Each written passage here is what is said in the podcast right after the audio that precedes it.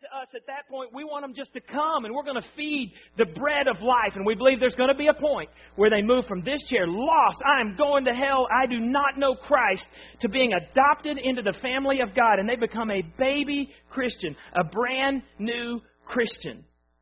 And then the only way to get out of this chair and to move into that chair is to serve lost people and to serve others.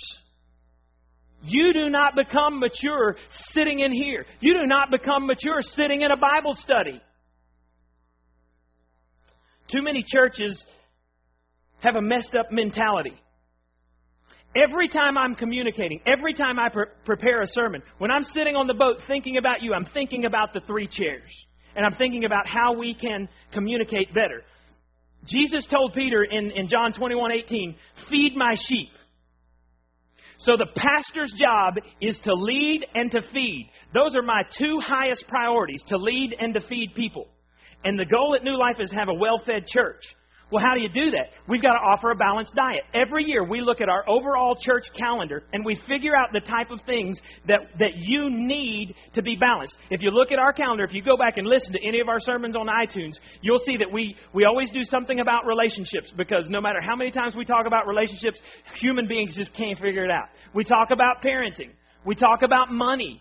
We, we talk about spiritual growth. We did a series where we went through the book of James. You talk about feeding spiritually. James is like the gospel with blue jeans on. James is the one that's so practical, the half brother of Jesus. He, he's the one that said, Man, don't say you believe in Jesus and don't do anything. Faith without works is dead. So, James, we went through there and we tried to feed you. And every year we try to have this balanced diet because we believe as you grow, you're going to get up off your rear and you're going to do something. Otherwise, you will never be in the mature chair because you've got to serve in order to do that. Now, you would think that churches that are feed me, feed me, feed me, you would think that they are really mature and that they're reaching a lot of lost people. But is that your experience? Churches that are well fed spiritually and they've got something going on every night of the week, are they reaching a lot of people who are far from God? Not what I've seen. Diet driven churches should be reaching a lot of people, but it seems like the folks that don't want to go to diet driven churches are hell-bound people. Because I think that, that what happens is, is when you know, because the Bible says that knowledge puffs up. What that means is knowledge fills us up with pride. Well, I know more Bible than you. I can quote more scriptures than you. I can pray better than you. And, and what's funny about that, it's not funny about that video we saw. I've heard a lot of people gossip in prayer groups. If you're going to bring my name up to gossip, don't even pretend you're going to pray for me. Because God's not going to hear that prayer. I don't want you praying if you're a gossiper. Don't pray for me. Mature people see that and they go, whoa. You know the quickest way to shut up somebody who's gossiping? Say something nice about the person that they're gossiping about. They'll go, uh. It's actually kind of fun. Um, but don't do it with that attitude. Now, these diet driven churches become fat, these obese people. And, and what they, what they want to do is they go high chair on you. And really, this isn't the high chair, this is the eye chair. People that think they're here in the mature chair, they'll start saying, oh, well, what I really need, I need more Bible study. And, and I don't know how many times we've been called Christianity light at our church. Listen to any of the sermon series. If you think we're light on sin, listen to some of the sermon series, because we're not. Sit in, well, you can't, but you should sit in on some of the confrontations that we've had to deal with where we've had to go to people whose lives are mired in sin and talk to them. Where we've had people that have conflicts in the church and we have to sit down and deal with that. We do it all the time. You don't see that because that's not appropriate for you to see that. But we do it here in this room many times, back there in the in the crying babies room. We have confrontation because love is is telling people sometimes in the right spirit, you're messing up. But but diet driven people, they'll say, "Oh, I need more. I need more. I, I, I, I." And what they really want you to do, what they want the pastor to do, whose job is to lead and to feed, they want the pastor to completely turn his back on these people. They can go to hell for all I care. Now they would never say that, but their actions imply it. Let those people go to hell. I need Bible study. I need my style of worship. And the temptation, and every pastor I know has this temptation. I talk to a lot of them. I've been in church work now for over 26 years. Every pastor I know wants to turn his back on these people and feed these folks. We will love people who are in the high chair, but I'm just I'm declaring to you right now, you'll never run our church. We will love you and we will encourage you and you will, we will pray for you, but you are not going to get any positions of leadership because you're an infant. And we don't let infants run the church.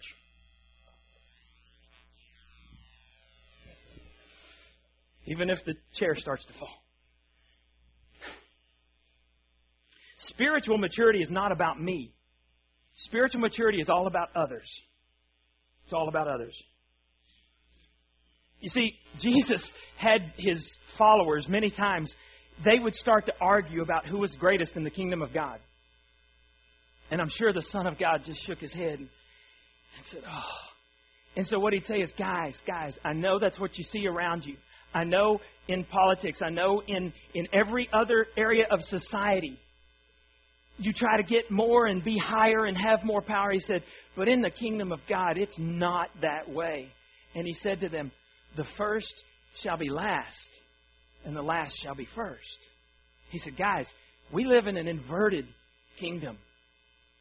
And if Jesus, the Son of God, the King of Kings, if he served, do not claim to be his follower if you're not willing to serve. You are not following him if you're not serving. Now, if you've ever heard someone say, well, you know, a healthy church is full of mature Christians, they're clueless about the Bible. If you have somebody say, well, a healthy church should be just full of baby Christians, they're clueless about the Bible. A healthy church should be full of thirds because as the mature people push away and serve, we have children back there that get it and they come to Christ. We have children back there whose parents aren't even here today who are now in the kingdom of God because somebody loved them enough to tell them about Christ and feed them the bread of life. We have mature people who push back and they serve here. And they'll serve people. And by the way, we call new Christians baby Christians. That's not a derogatory term. Don't be upset that the Bible, it's just a statement of fact. If you have been far from God and never been adopted into God's family, and then all of a sudden you come into God's family, you are a spiritual baby. It's okay. Do what babies do eat, and you'll grow. Hellbounders become Christ followers, they're baby Christians, then they become mature, mature Christians as they push back and serve. Now, I got to tell you about a potential problem in every church that I've been in that, that keeps churches from becoming this beautiful ecosystem called the table. And the problem is in uh, chair number two. It's the baby Christian chair. When Janie and I were on our cruise, um, we never got that picture, did we? We uh, the last day of a cruise, we like to run around and take pictures because we want to show our kids stuff and tell them, well, here we did this and here we did this and here we did. So we just take all kinds of pictures. Well, we went into our uh, our dining room and it's a two level dining room. We took some pictures. And at the very back of the ship, that's where our dining room was. So we've taken lots of pictures from the top deck, which is about 100 feet above the, the ocean, uh, surface of the ocean. But this was kind of cool because at the back of the ship where we were in our dining room, it was 20 feet above the ocean. We like to take pictures of the contrail. And uh, that's that baby Christian over there wanting some attention. Um, we, we like to take pictures of the contrail because this was the smoothest water I've ever been on. This is our fifth cruise we've been on, and we've been on those where you're walking down the hall catching the walls, you know, because it's so bad. This one, it was like lake water. The, the biggest waves in the ocean on this trip we were generating from our from our uh, engines. So we went to the back and we were taking pictures and we we're showing them the contrail and showing the waves that are coming from our big old 110,000 ton ship. Well, as we went back there, all these beautiful picture windows that you're looking out. I look over here in the corner, rows and rows of high chairs. And I just stopped and I went, Holy cow. And I started thinking, what if every one of those high chairs had a crying baby in it at night in our beautiful dining room? I mean, I love babies. I love kids, and I will love on your kids, and I, I love kids. I don't even take my kids on a cruise. And I got to thinking, oh, dude, what would it be like if every table, there's about a thousand people in the dining room, what if there are a thousand babies screaming during my chocolate melting cake?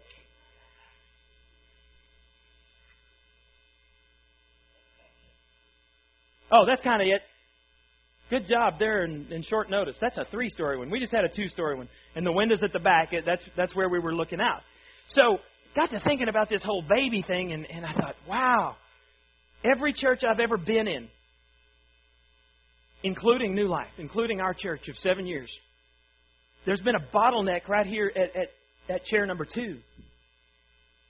And every pastor I know, the pastors I go to their conferences, they struggle with how do you move people out of the baby Christian chair, the new Christian chair, into the mature Christian. How do you do that? And, and the problem is, if you get too many people here, if you stack up 15 or 20 high chairs right here, it affects the whole ecosystem of your church. You're going to lose mature Christians because they're going to say, man, I just can't hang with all the babies you're going to have a bottleneck where lost people aren't even going to come. And there's nothing wrong with having baby Christians unless that's all you have. And uh, there comes a point where we got to grow up, where we got to sound the alarm. Can you imagine if Caleb was still in a high chair? He's 14, and we have a picture when we when he was a baby. He saw this picture laying around this morning. He goes, "Man, I was small. You got hair." That's it. I'm I, just like that, and I'm like, "Thank you, son, for noticing that I had hair when you were a baby. It's your fault that I have none now." Not really. Not really. Yeah. Uh, by the way, Janie's pregnant with Rachel there, and I didn't realize this. She was telling me just uh, before service today that she she because with Caleb and with Rachel, um, she puked for the first three months. I mean, she got up, threw up, put on this dress, and is sitting there going, "Please don't throw up, please don't throw up, please." And she's doesn't she look good? She look, Jeff said, "Janie looks the same. What happened to you?" Friends, friends, friends. Now, wouldn't it be really weird if if Caleb at 14 was up here sitting in the high chair? It'd be a little unnerving if I'm feeding him baby food at 14? That's just somebody would be going, uh, Doug, you got a problem?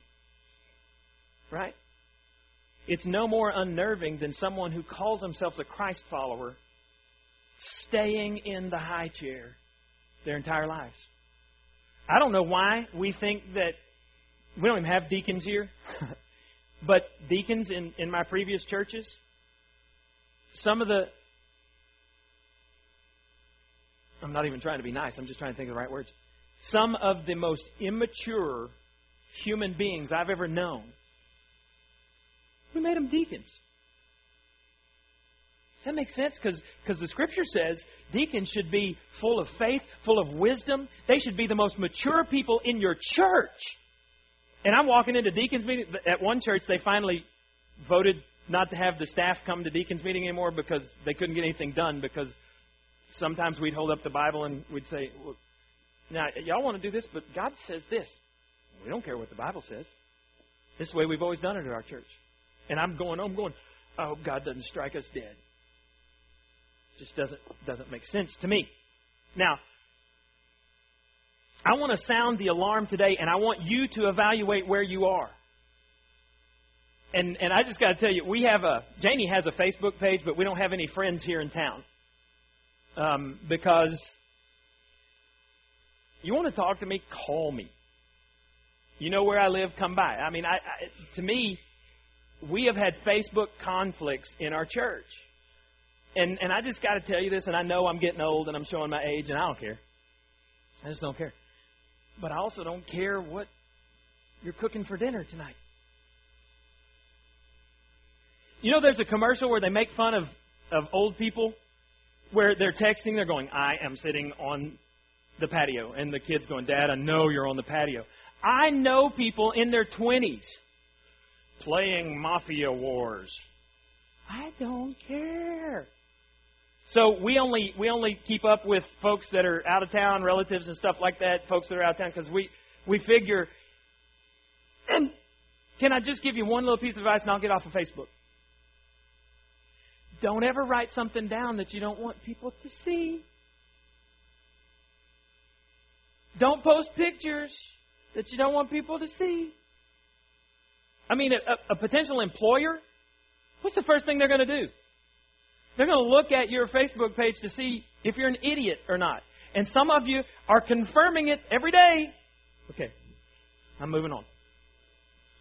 So I want you to, to evaluate where you are spiritually, and there's two things very quickly I want you to look at. Number one is if you want to grow as a Christian, you got to connect. First thing is you've got to connect. You need to connect with God. You got to connect with God's Word.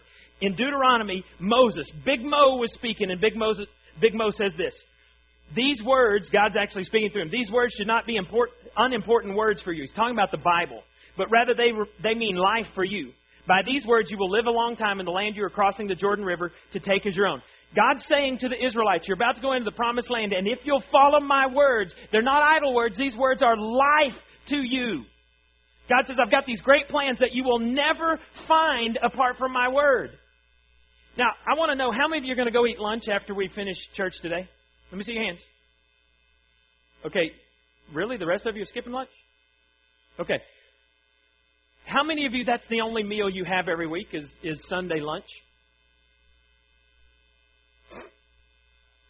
No. Okay. So how many meals do you eat on average every week? 21. Okay. 21 plus.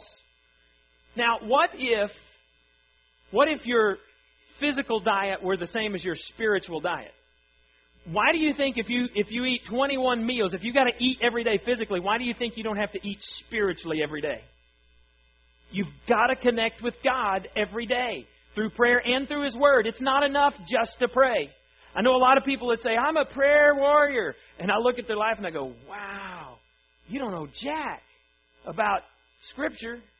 So I'm glad you're praying, but I'm figuring out your prayers are probably me prayers. I need this, I need this, I need this. Instead of thank you, God, and I need to confess this, God, and this person over here, I need to pray for them. You've got to connect with God and you've got to connect with other people. And by the way, you really need to hang out with some people that are more mature spiritually than you are sometimes. A bunch of baby Christians hanging out with a bunch of baby Christians. Yes, you can grow, but your growth is going to be very slow. You need to hang out with someone who you become like the people you hang out with. Now, the second thing you need if you're going to grow is to give. Oh, I knew it. I knew it was coming. Well, I'm just going to repeat Jesus' words here, okay? Jesus' words. So if you're going to get mad, get mad at Jesus. Don't get mad at me. Jesus said, Matthew 6:21, "Your heart will always be where your treasure is." That means wherever the money in your life flows, that's where your heart is going to go. Your affections will follow the money trail. When you begin to grow as a Christian, you'll discover that you don't own anything, you're just a manager. Did you know that? Now, if you're not a Christ follower, just tune me out for a second. You can listen, but you're not going to understand. If you're a Christ follower, you don't own jack. Somebody going, Yes, I do. I own my house. Okay, do this for me. If you think you own your house, stop paying taxes. Just do that for me, and we'll find out how long you own that house. You have some building, you have some vehicle, you just stop paying taxes, and, and let's see how long you own it. You don't own anything, and neither do I. Everything has been given to us by the grace of God. Every single thing we have. That means every financial decision we make is a spiritual decision. Every one. And Jesus tells us over and over again that one of the ways to tell if Jesus is number one is to look at your money. Where does the money go? If he's running the show, if he's driving the car, then there's going to be some money flowing towards what he established, which is the church. God blesses us so that we can be blessings to other people. God has gotten it to us, now He wants us to get it to other people through the greatest thing out there, the only institution Jesus ever built, which is the local church. And speaking of blessings, if you have your Bibles, you might want to turn over to Judges chapter 2. There's a guy named Joshua in the Bible, and I've talked a lot about Joshua because Joshua and Caleb were, were cool buddies, and, and Caleb is what I named my son because that's my favorite Old Testament character is, is Caleb. And Joshua was the leader, and Joshua got to come after Big Mo. Big Mo was going to die. He didn't get to go in the promised land, so they raised up Joshua. He becomes this great leader. And, and they go into the promised land, and one of the things that God does is he, he dries up the Jordan River about 18 miles away, and, and all the Israelites cross through on dry ground, and the Israelites are going, wow, Big Mo, he was there. God used him to part the Red Sea, and now God used Joshua, and it says that they esteemed Joshua just as highly as they had Big Mo, because God was doing stuff through Joshua. And so they're making all of these real estate deals. God is telling telling them where this tribe goes up here and gets this piece of land and this tribe gets this. There were 12 different tribes. God divides it up. They're doing this whole real estate thing and everything's going and flowing for God's people in the promised land.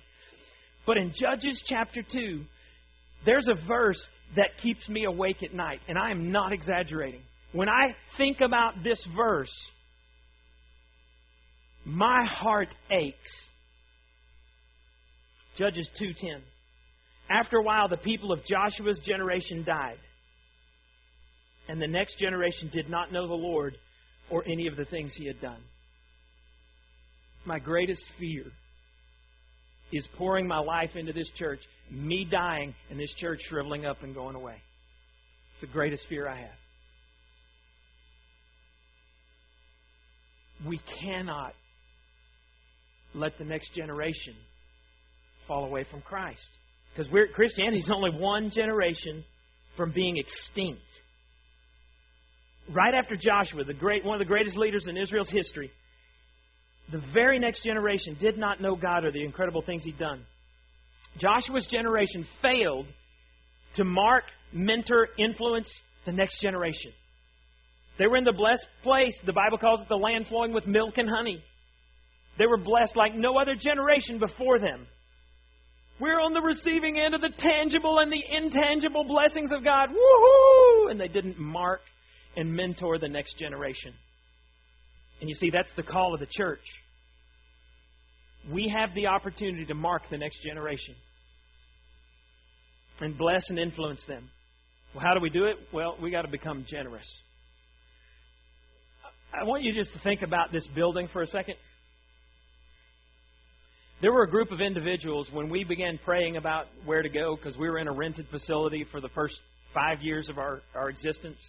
We moved around different places, and every place we've gone, God has we, have doubled in size as a congregation. And there were a group of people who said, "We believe God wants us to purchase this land." And there's a group of people that have been giving extra over and above their tithe that goes straight to this building because I believe God wants us to pay off the building in five years. And so there's a group of people that every month, and I know who they are, every month there's an extra hundred bucks that these people give that goes straight to the building. And because they said, man, we are going to give, we understand that the church, there's nothing like the local church when the local church is working right, and we're going to give and we're going to serve and we're going to be involved in something that lasts beyond our lifetime. Because if we don't, there's the chance that this generation will not hear and that's unacceptable. So I want to thank those of you who, who have given sacrificially to new life. I want to thank you for, for investing in the next generation. Because the alternative is if we sit here in our neutrality, if we sit here and, and pretend that things aren't bad out there, then we allow the evil one, the enemy of Christ Jesus himself, we allow him to come in and steal the next generation and it's not going to happen on my watch. And I believe that some of you understand that. Because, see, here's the deal Joshua, great leader, they're in the promised land. The next generation, the very next generation, they do not know the Lord or what He'd done. And then by, by uh, Jeremiah 32, just a few chapters later, these same people who were supposed to know God, you know what they were doing? They were sacrificing their children to idols. Because one generation didn't mark, mentor, and influence the next generation. Within just a few years, they start putting up false gods and they start killing children. I cannot comprehend that. Sacrificing children to idols. Now, I'm not saying that, that you all are sacrificing children to idols. But then I am saying it. If God is not first place in your life, then you're teaching your children that what you believe is a lie. And instead of blessing and marking and influencing the next generation for Christ, you're teaching them that you're a fake, and so is your religion. And they're smart. They're going to figure out so is your God in your eyes. If if you're not serious about the bride of Christ, because nowhere in scriptures it talk about casually dating the bride of Christ. If you're not serious about the bride of Christ, then you're sacrificing your children on the altars of sports, of academics, of whatever it is that you're putting at the top of the list. You're sacrificing your children. Jesus didn't say, I'm going to build your business. He didn't say, I'm going to build a hospital. He didn't say, I'm going to build some political organization or a 501c3 as recognized by the IRS. He said, I will build my church, and the gates of hell will not prevail against it. So we got to wake up and smell the espresso and invest in the next generation. Now, very quickly, how many of you have a checkbook? Hmm. If we could hire somebody to examine our checkbooks, you know, ghostwriters, they could write a story about our lives without ever talking to us. Just looking at the checkbook, they could say, wow, this person was interested in this, they were interested in this. My question to you is this as we finish up Would the story they write be a tragedy where the ghostwriter's looking at some of the stuff we spent money on going, man, what were they smoking? Sometimes, unfortunately, that's literally what it means. What were this? But what were they thinking? What a waste. What a tragic life. Or would it be a comedy?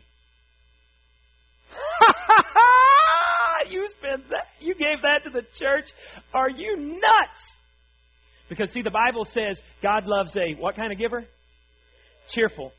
Do you know what that word was in the original language? Hilarious. It's pronounced hilarious. Our stories, based on our checkbooks, should be comedies. Now, please understand, we started this church when there was nothing. We called some friends and said, hey, show up on a Saturday night. There were 22 people the first week and I think 15 the next week. We were going the wrong direction. And, and there were times the church could not pay us and, and I'm not saying that every time you write out a tithe check, which is 10%, that it's easy. There were times we looked at our checking account and said, ha ha ha, that's a joke. And we wrote the check anyway. I'm not saying that it's hard, but I've never met someone who's, who's given, who's tithed for a long period of time who said, you know, that tithing thing just doesn't work. I quit. I tried it for 10 years and I quit. I've never met a person like that. But I've met lots of people who said, I shoulda, I woulda, but I didn't, and I regret it. The only way to start investing in the next generation is to get busy now. We have two baskets at the back. One is our registration card basket. One is our joy basket. Thank you. We didn't practice that, by the way. Now, if you're a guest, we never ask for your money. We expect our people, our church members, to be hilarious givers. So that you can come you can be in this chair for as long as you need to be in this chair. We will continue to have the doors open, pay the bills, so that you can come in here because we believe one day you're eating on that bread of life, you're feeding, and it's going to click, and you're going to say, I need a Savior. And we believe you're going to move into that chair.